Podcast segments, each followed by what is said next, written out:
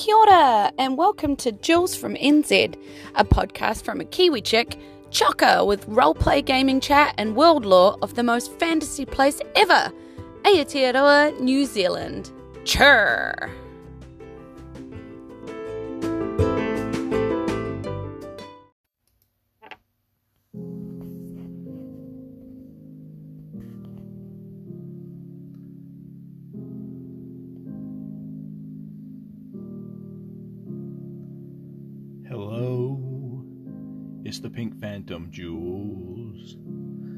Want you to know I thought your cat song ruled.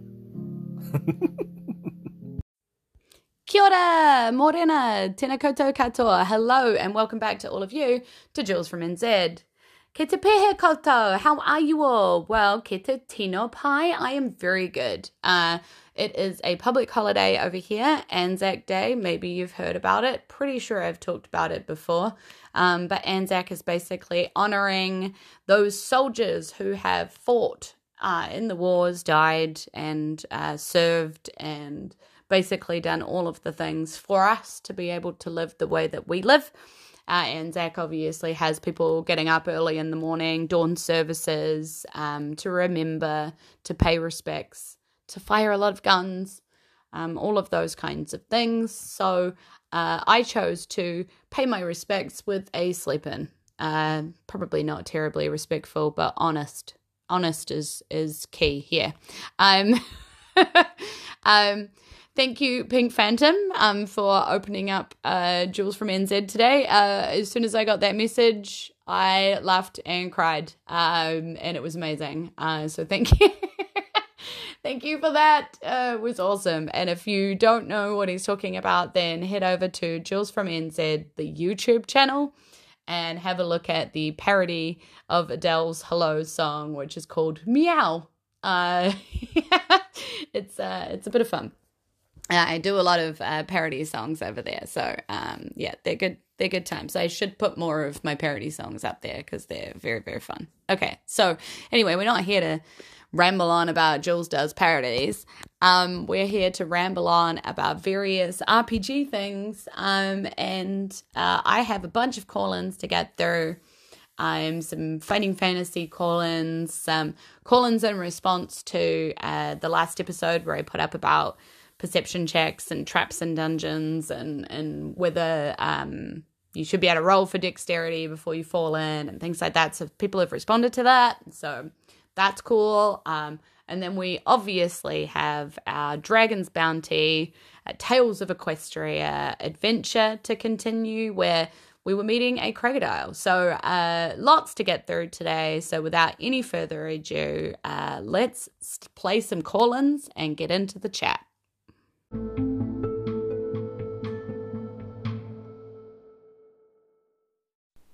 Hey, Jules, just getting into the new episode. Love the title, by the way. but yeah, you're asking if we should revisit Death Trap Dungeon or go on to a new one. That is a tough call. I think we should try one of the new ones.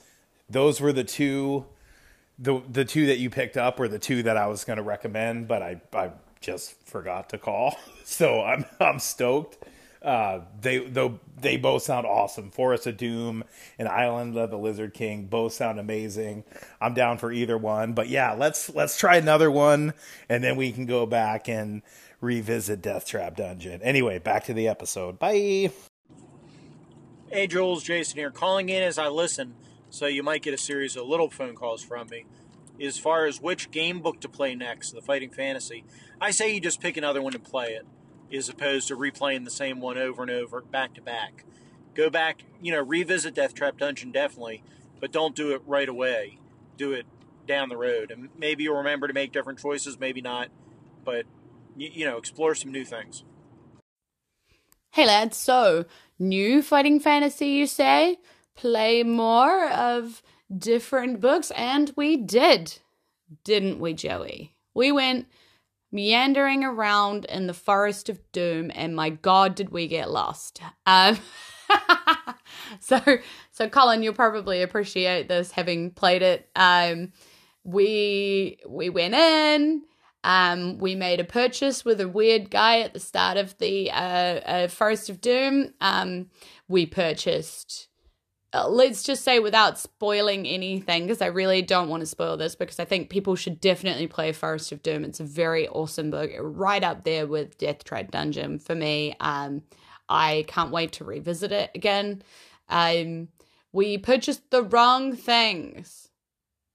That's all i'm gonna say um because making our way through the forest of doom there were certain things we needed that we did not have on us because of the purchases that we had made. So it does matter in a very big way. Um all i'm going to say about this adventure is hilariously uh joey and i did not die. We are still alive wandering around in the forest of doom. We actually had to stop playing. So, completely the opposite to Death Trap Dungeon. There are multiple ways to die in this thing, right? But we just got really lucky with some rolls and some of the treasure that we found, um, some of the things that happened to us turned out to be okay rather than like the worst thing in the world. So, we we didn't die. still we still the point of the book is is there is a certain thing that you need to do which we haven't done so we're just still wandering around trying to do the thing we're supposed to do unable to do so. Um so yeah. Yeah. Go play it folks. It's amazing and it was a really good time. So Thanks, Joey. Thanks, Jason. Um, I'm sure Joey will talk a bit more about it on his channel, uh, Hindsightless, on his podcast, Hindsightless. Um, it was it was very fun, a very good time. We were half asleep by the end of it. We were like, "Dear God, we need to stop playing. Um, so we, Joey and I, have to go back to that character and and see if we can finally finish it, which we which we may do, or we may do the other one before we come back to that because it's kind of hilarious, sort of frustrating, but not really frustrating. But like we were like, I swear, we turned east last time and we got to the thing that did the thing, but it's not here. How many wrong turns have we made? Oh god, I need to stop laughing about it. But it was very fun. Um, so new worked really well. Um, still looking forward to going back and playing the other ones, but um, and I still haven't played Island of the Lizard King, so we still have that to explore yet as well. Um, fighting fantasy books, folks. Uh, worth every penny of the entertainment they provide. And I just want to give another shout out to KP, who uh, sent me a $25 voucher for BD&D to be able to, you go girl, you get yourself both books. you know, so I was going to go pay for one of them and I was going to cho- choose one of them. And then this voucher came through from KP, uh, allowing me to buy two. So thanks, KP. You, you literally are the wind beneath my wings and enable me to have so much fun and play so many more games. Um, I love you. Yeah, just, you know, one of those casual things of just friends to friends, just friendly love. You're awesome. So, anyway, who have we got up next? Oh, and I forgot to mention, you might hear a snippet of KP later. who is this mysterious KP? You'll have to keep listening to find out. Who have we got next?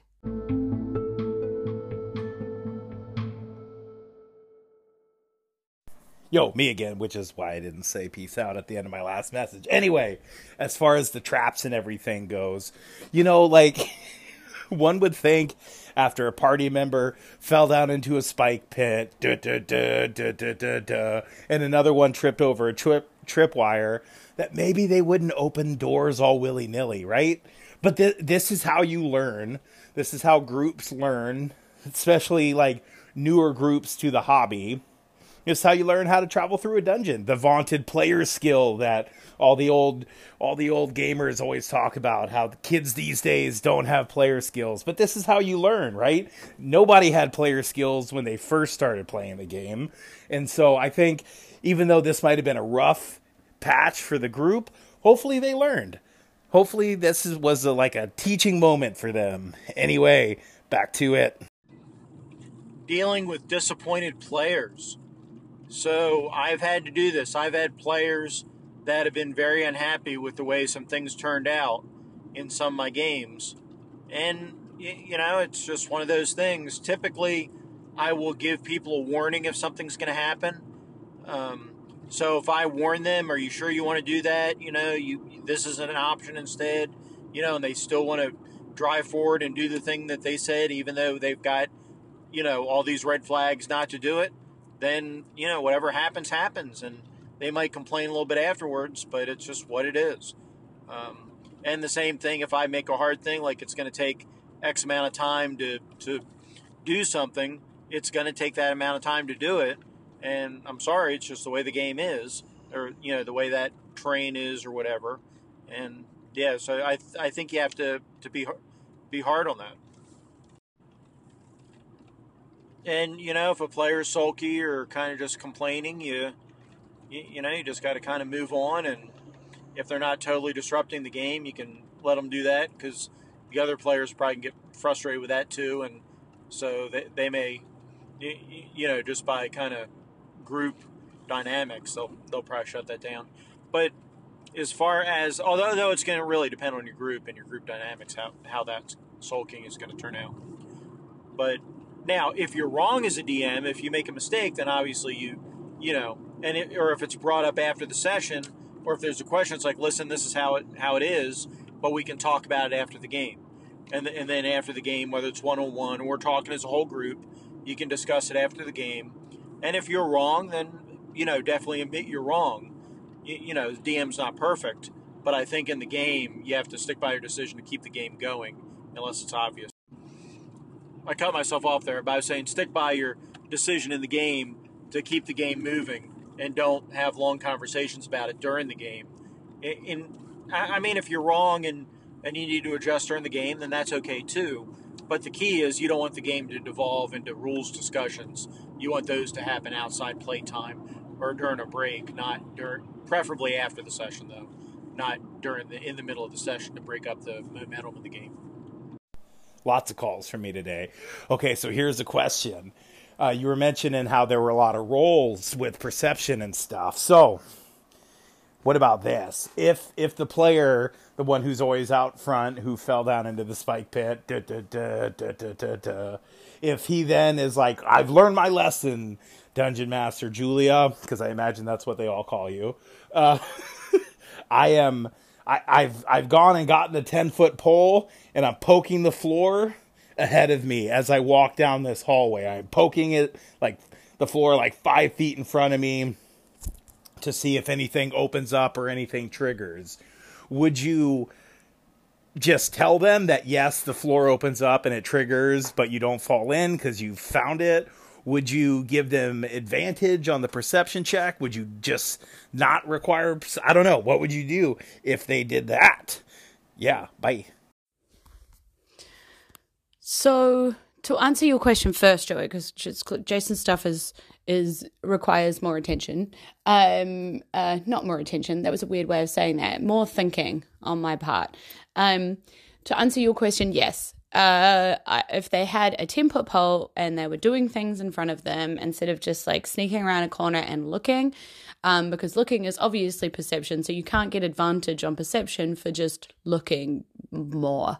Um, but if they had a tool which enabled them to be able to do things, like one of the traps, for instance, has a uh, it's an illusion based trap. It's an illusion on the floor, um, which if you put a ten foot pole through, it would be quite obvious that it would go through. So that wouldn't even be a roll, right? Like that would be just you see the pole go through the floor. That's weird. Um, and then it's up to them what they do with that information, but they would see that, right? So that's an order. But um, when it comes to the floor opening underneath you type traps, then there's a question of just um, like how much weight and things. Like how much weight is on a 10 foot pole versus how much weight like would be if they stood on it because a lot of these traps have like if something of a certain weight kind of sits on it then blah I mean, maybe you just give them an advantage on a perception roll for them being able to see a slight movement in the floor rather than like that they just see it, it is going to fall through. Yes, is the answer in general. It, using a tool should give you a bonus or an advantage, or or even in some places, an auto if the tool kind of negates the trap completely. Um, yeah, But yeah, they didn't do anything like that. So I didn't need to worry about it. Um, in terms of what Jason was talking about with like um, unsatisfied players or sticking to your rules as such, I do want to be clear. Like those, like those two things are very like separate categories of chat, almost in themselves. Like making sure your players are satisfied isn't always about rules. It can be about role play and about a whole bunch of different things. Make, making sure that they're happy is obviously a big part of a DM's job is to think about their players. It should never be when you're sitting down to plan the session, what do I want to do? But like, what are my players interested in? What do they want to focus on? What have I noticed that they've been more drawn to? Like, what things can I offer them? You know, which might be fun considering who their characters are and what might be fun for them to do. I'm not going to plan an entire session where none of them have any ability to to cope with um, or deal with the, the thing in any way. So it's just all like auto fails and they just fail and they die. Like that would be a dumb session to plan. So thinking about my players is always pretty high on, um, or making sure that my players are happy is always pretty high on the thing. But rules are different, right? Like rules are just rules. And if your players are unhappy about basic rules, then they're obviously playing the wrong game. Um, that I feel very strongly about that. If you're getting crappy, cranky about just basic rules going wrong for you, then like what? Um, yeah. Anyway, but and as, as a side to that, like if players are unhappy with how things have gone for them, because you know, when you roll crappy and things happen, like your character dies and stuff, you're allowed to have an emotional reaction to that. Like, you know, that is that is bad, that is sad. It is I have cried on on a podcast recording um as something happened to my character that was devastating for me. You know, like so so yes, have those reactions and stuff, but um when you're mad because a DM won't let you do a thing, um, because their ruling is or the rules are, and it doesn't let you do the thing that you wanted to do because you thought that'd be fun and that would break the rules or that would circumvent the trap or that would not need this situation or whatever. Like that's just kind of a dumb thing and a crappy thing to get angry about. So, um, while I would address that, I would address that differently from somebody who had something crappy happen to their character completely within and within the rules, and they're just sad because their character had something crappy to them happen to them. You know, they've they um were poisoned by an attack, and like their character is dying, and they're finding it really hard. Like you know that that is a thing you might deal with in a different way with lots of chats and lots of outside of the games that you know like how do you want to deal with this? And here's some things that might actually help the situation. So how can we um, make it in game so your character might be able to get near them? Or like as you as a dm might be thinking those questions like how do i get a a cure or resistance or whatever um, sort of nearby them, give them a fighting chance. Not necessarily give it to them, but like at least make it an option in the game, you know. Um, rolls will be rolls and dice are chaos and things will happen there. Things happen and, and that's just the nature of the game. But I at least always want to give my players a fighting chance.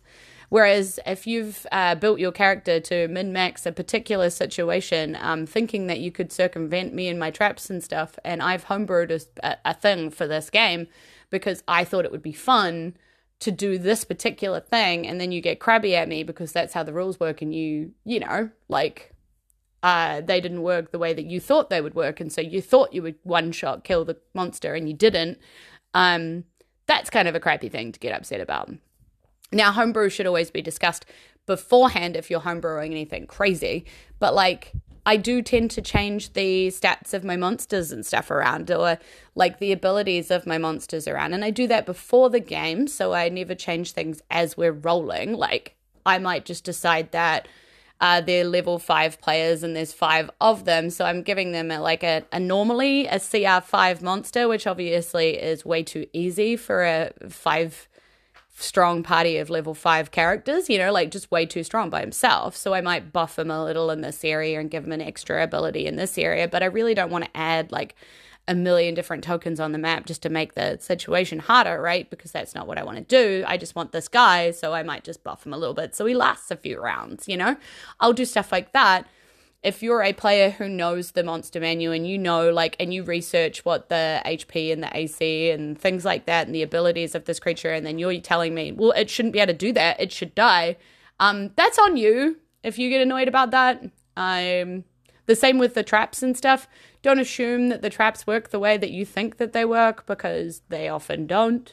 Um, and we're having a little bit of this happen in some of my games at the moment because a lot of my players are quite experienced and stuff. And so they'll be like, yeah, that's not how that darkness works, though. So my stuff just kind of works through it because it's fine. And I'm like, I say it's magical darkness and you can't see through it. So no, you can't cast that spell because it literally says a creature that you can see. And they're like, yeah, but like, I think that I should be able to see because I can hear things through the darkness and stuff. And I'm like, yes, but that's not vision, that's hearing. And that's like a completely different thing. And they're like, yeah, but I don't have disadvantage because of my perception's not really like affected at all because I can still hear things. And I'm like, you have literally lost one of your senses, which makes it harder for you to be able to identify where that monster is.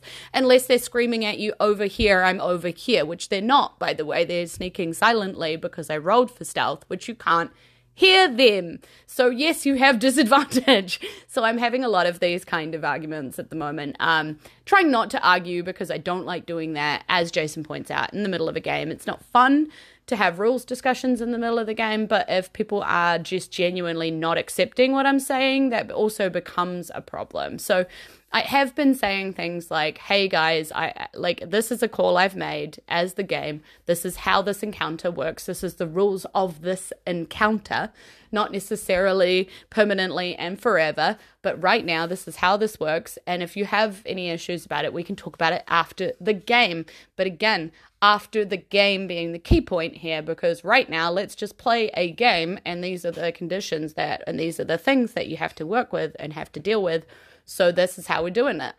Um, and it's annoying, like to have to kind of say those conversations because you hate being the mean guy and the sad guy, and then everybody gets a bit huffy, and then they get back into it because they realize that even with those conditions, the game is still pretty easy. So I haven't really ruined or done anything to the game. Um, they still managed to beat their monster just fine. Um, but um, it's like the, the the difference between them thinking that they can do something easily and that something is going to take more time and more work. Yes, I want you to work at it. I'm a DM who wants things to not be easy, but for you to still have success. You know, like I don't want to give it to you. Is there any satisfaction in just being given um, the answers? I I don't think so. I like having the mystery. I like having to do the work. I like it being a struggle. So that's the kind of game I provide, and I I hope that my players do too. Interestingly, that same party, I put them into a completely homebrewed kind of situation, told them it was going to be homebrewed with a whole bunch of different monsters and things they'd never seen before. They came away from that saying it was the best experience of their life because they didn't know anything about it. So here we go. Like, I've asked them to maybe have a think about that and like go back and like try not to metagame a bunch of stuff with the characters, you know. Maybe I'll just call things different names so they don't know what they are. I don't know. Like we'll figure it out. But um they're not having a bad time, and this isn't me having a rant about them. This is just me talking about um, players getting mad and being unsatisfied, just in general. Um, a lot of the stuff I've actually talked about isn't even relevant. The games that I'm playing right now, it's very relevant to how I felt being a player in certain games. Um, so yeah, yeah. I've gone on a side rant, Jason, but I hope that was interesting um, because I found your calls kind of interesting as a thought experiment to think through how I would feel about different things and how I have felt about different things in the past and how I deal with things now, which is generally with a lot of pre conversation and, and, including in my session zero, I do say we don't do rules conversations in the middle of the game. If you have an issue with how I've run a rule, you can talk to me after the game. So actually, maybe I just maybe the, the thing I need to do in those games is go, hey, it's been six months since we had our session zero. Let me remind you of some of the things that you agreed to when you signed up to play these games. Um, because maybe actually we've just been playing together for a while and we're all just comfortable together now and um, they're doing things that they forgot you know, about um, because nobody enjoys a session where we have to discuss and pull apart the rules. That's why they probably didn't enjoy the session before the one I just kind of threw together and homebrewed and had a great time, you know, um, because they don't enjoy doing that for some reason they are doing that. I just need to stomp on it. Um, so yeah. Yep. Okay. Uh, I think that's me uh, replying to you, uh, Jason and Joey, with their interesting thoughts on on player satisfaction and and rules and running how we run rules and all of that. I would love to hear what other people have dealt with and how they deal with it and uh, their sessions and maybe their session zero notes that they say to people or how you remind a player in the moment that we don't deal with rules during session um, maybe wording that you say or something like that uh, uh all of these things would be useful for me to have in my bank of things uh, tools and tricks and things like that so yeah all right who's up next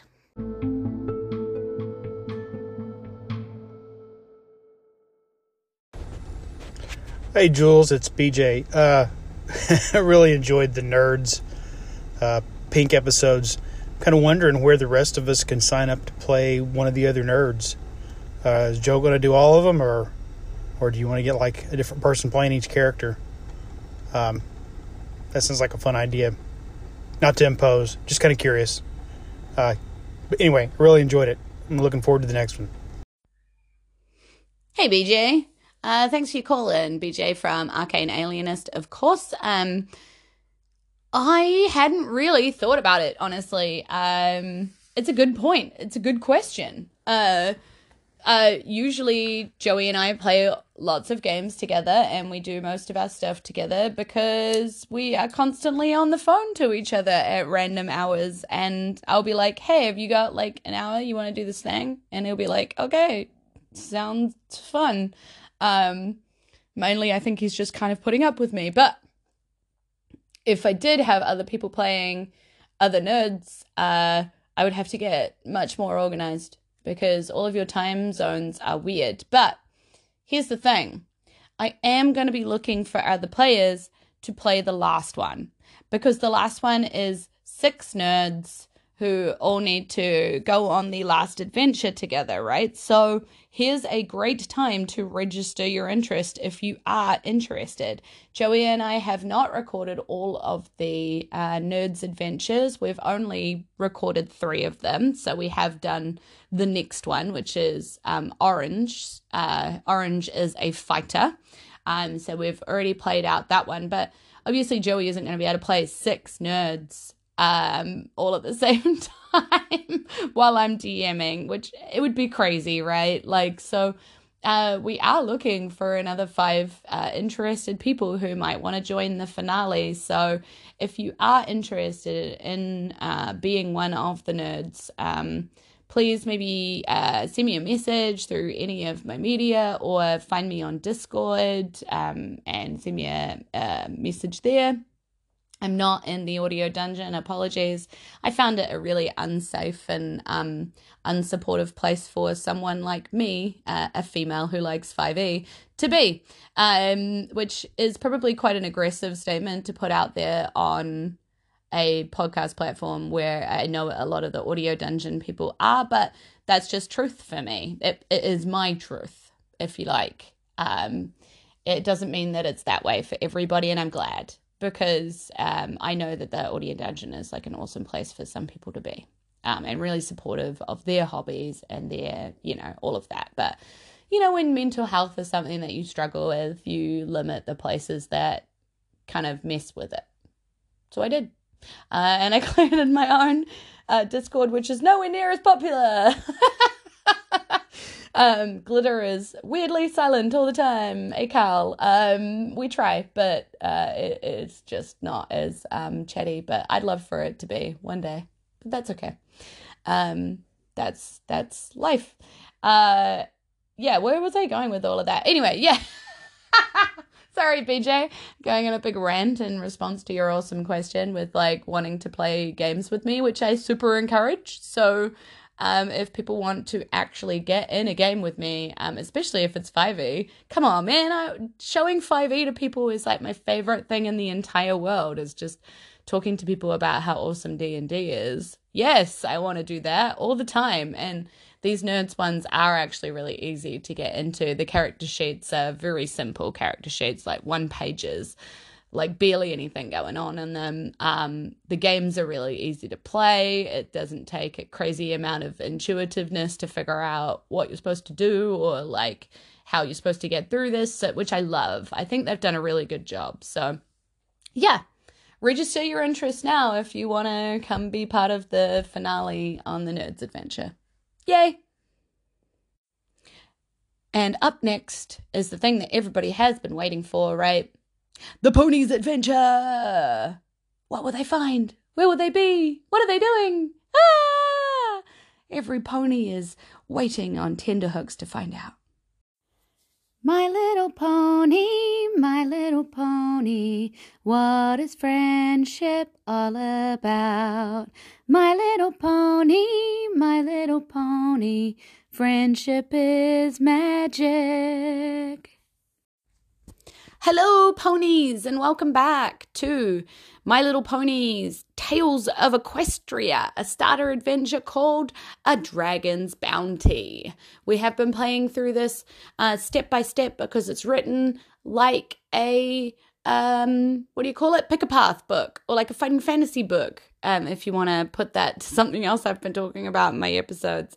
So yeah our last choice uh because if you haven't listened before and this is your first time listening to these episodes go back a few.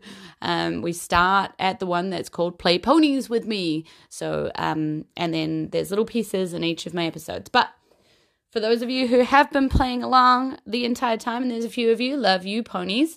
Um, so we had a big choice from last time.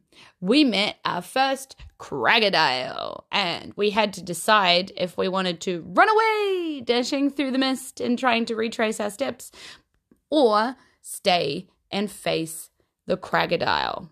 So, my ponies and gems, which one will it be? Hi, Jules. I think that if Nerds has taught us anything, it's stay and try and make friends.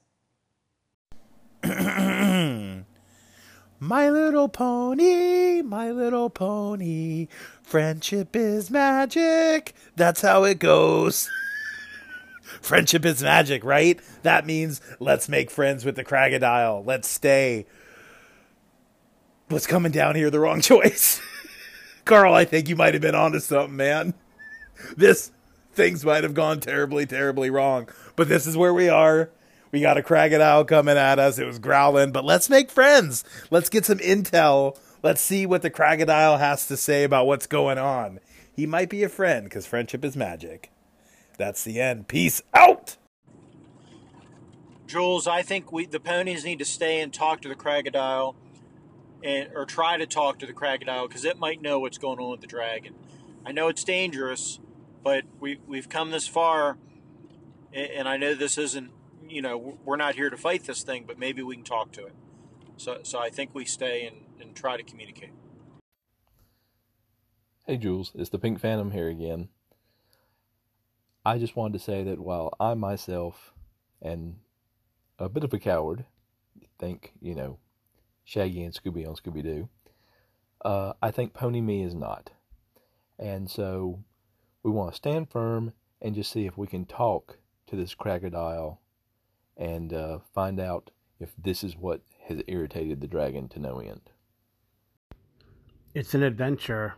I think we want to stay and find out what the crocodile wants, whether it wants to eat us or fight us. I think Strong Oak would vote, as I'm playing Strong Oak, would vote to stay and fight. At the very least, Strong Oak, Strong Oak would fight a retreating fight if their others want to run to cover their back. All right, stay and fight.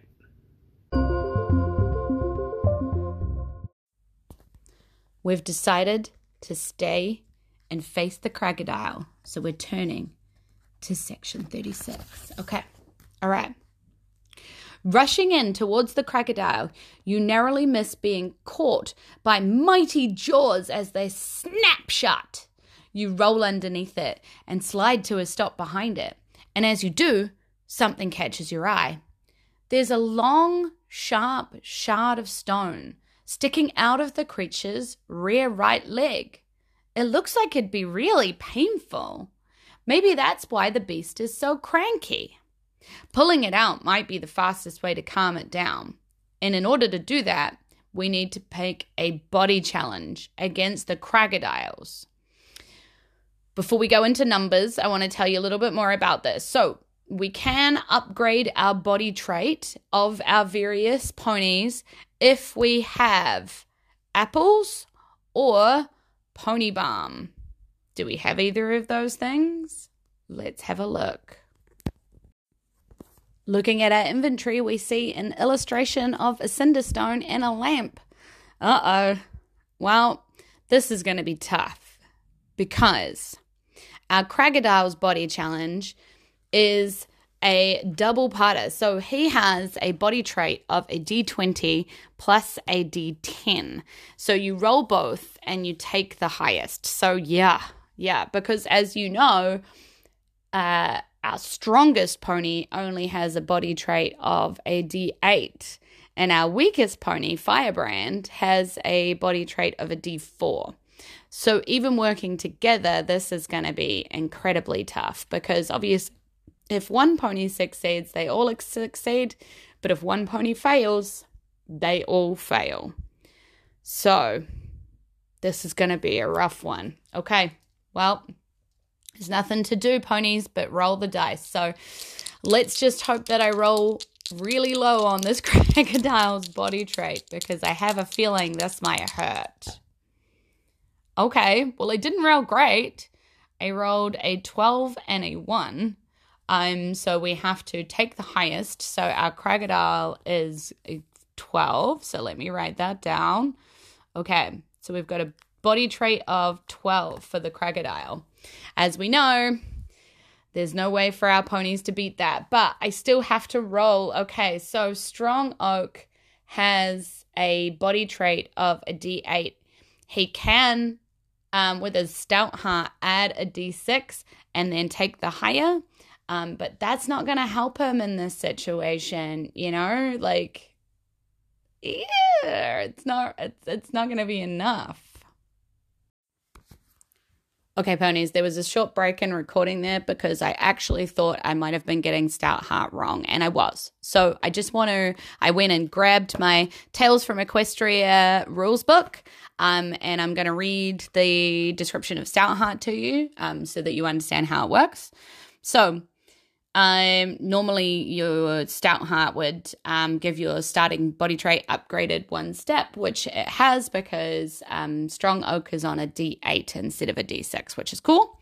Um, and in addition, stout heart talent also means that once per game session, um, you can ask the GM whether you can add your stout heart die when taking a test or a challenge using your body trait. This represents your pony pushing himself or herself harder without losing heart, which makes earth ponies very resilient and excellent at overcoming difficulties. So we can add our stout heart die when taking a test or challenge, but we can only do it once per game session.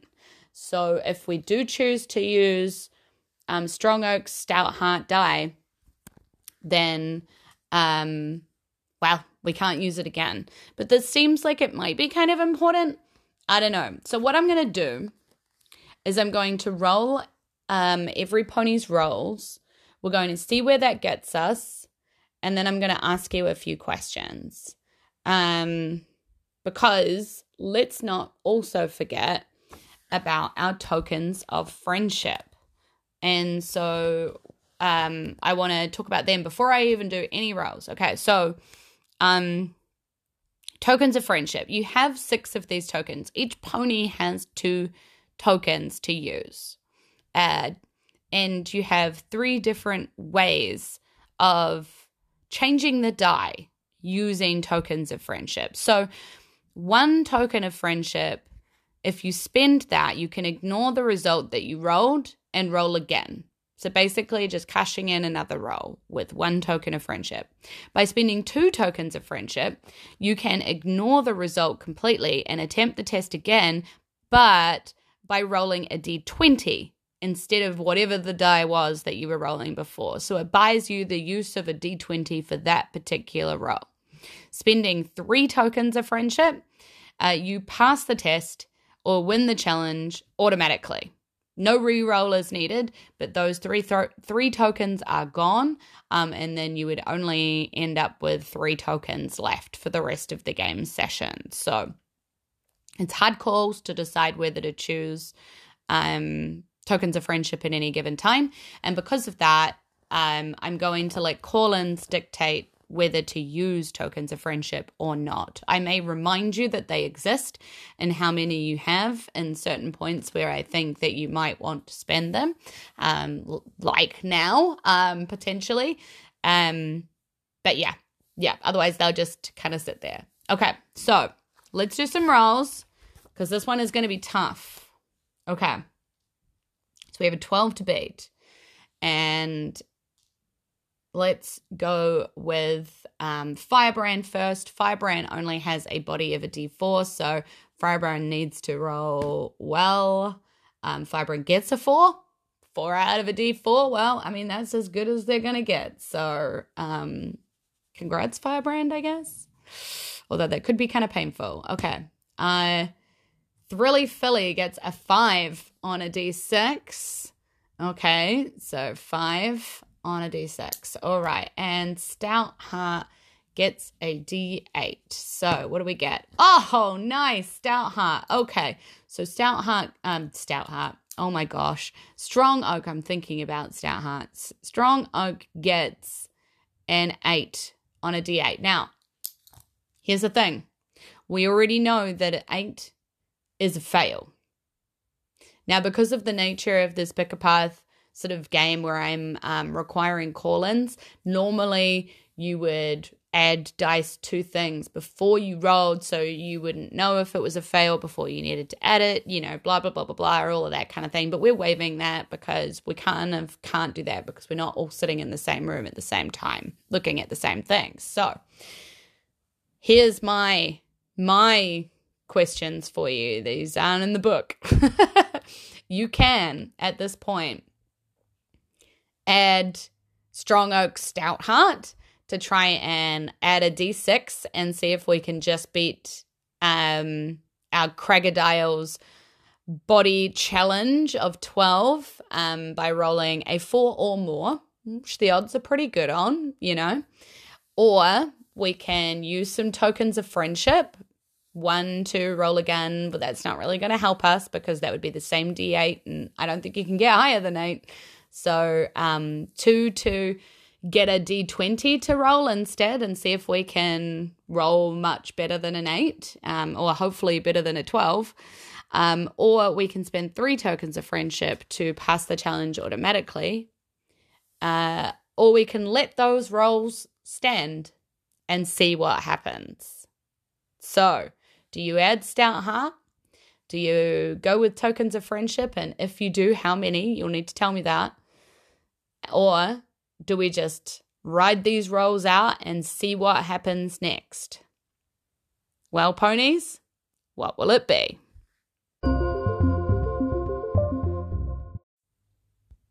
All right, and that's a wrap. Just want to say a big thank you to everyone who's listening to this episode. There was a lot of good chat. There was a, from everybody else, and there was a lot of rambling from me. um, so thank you for sticking through that.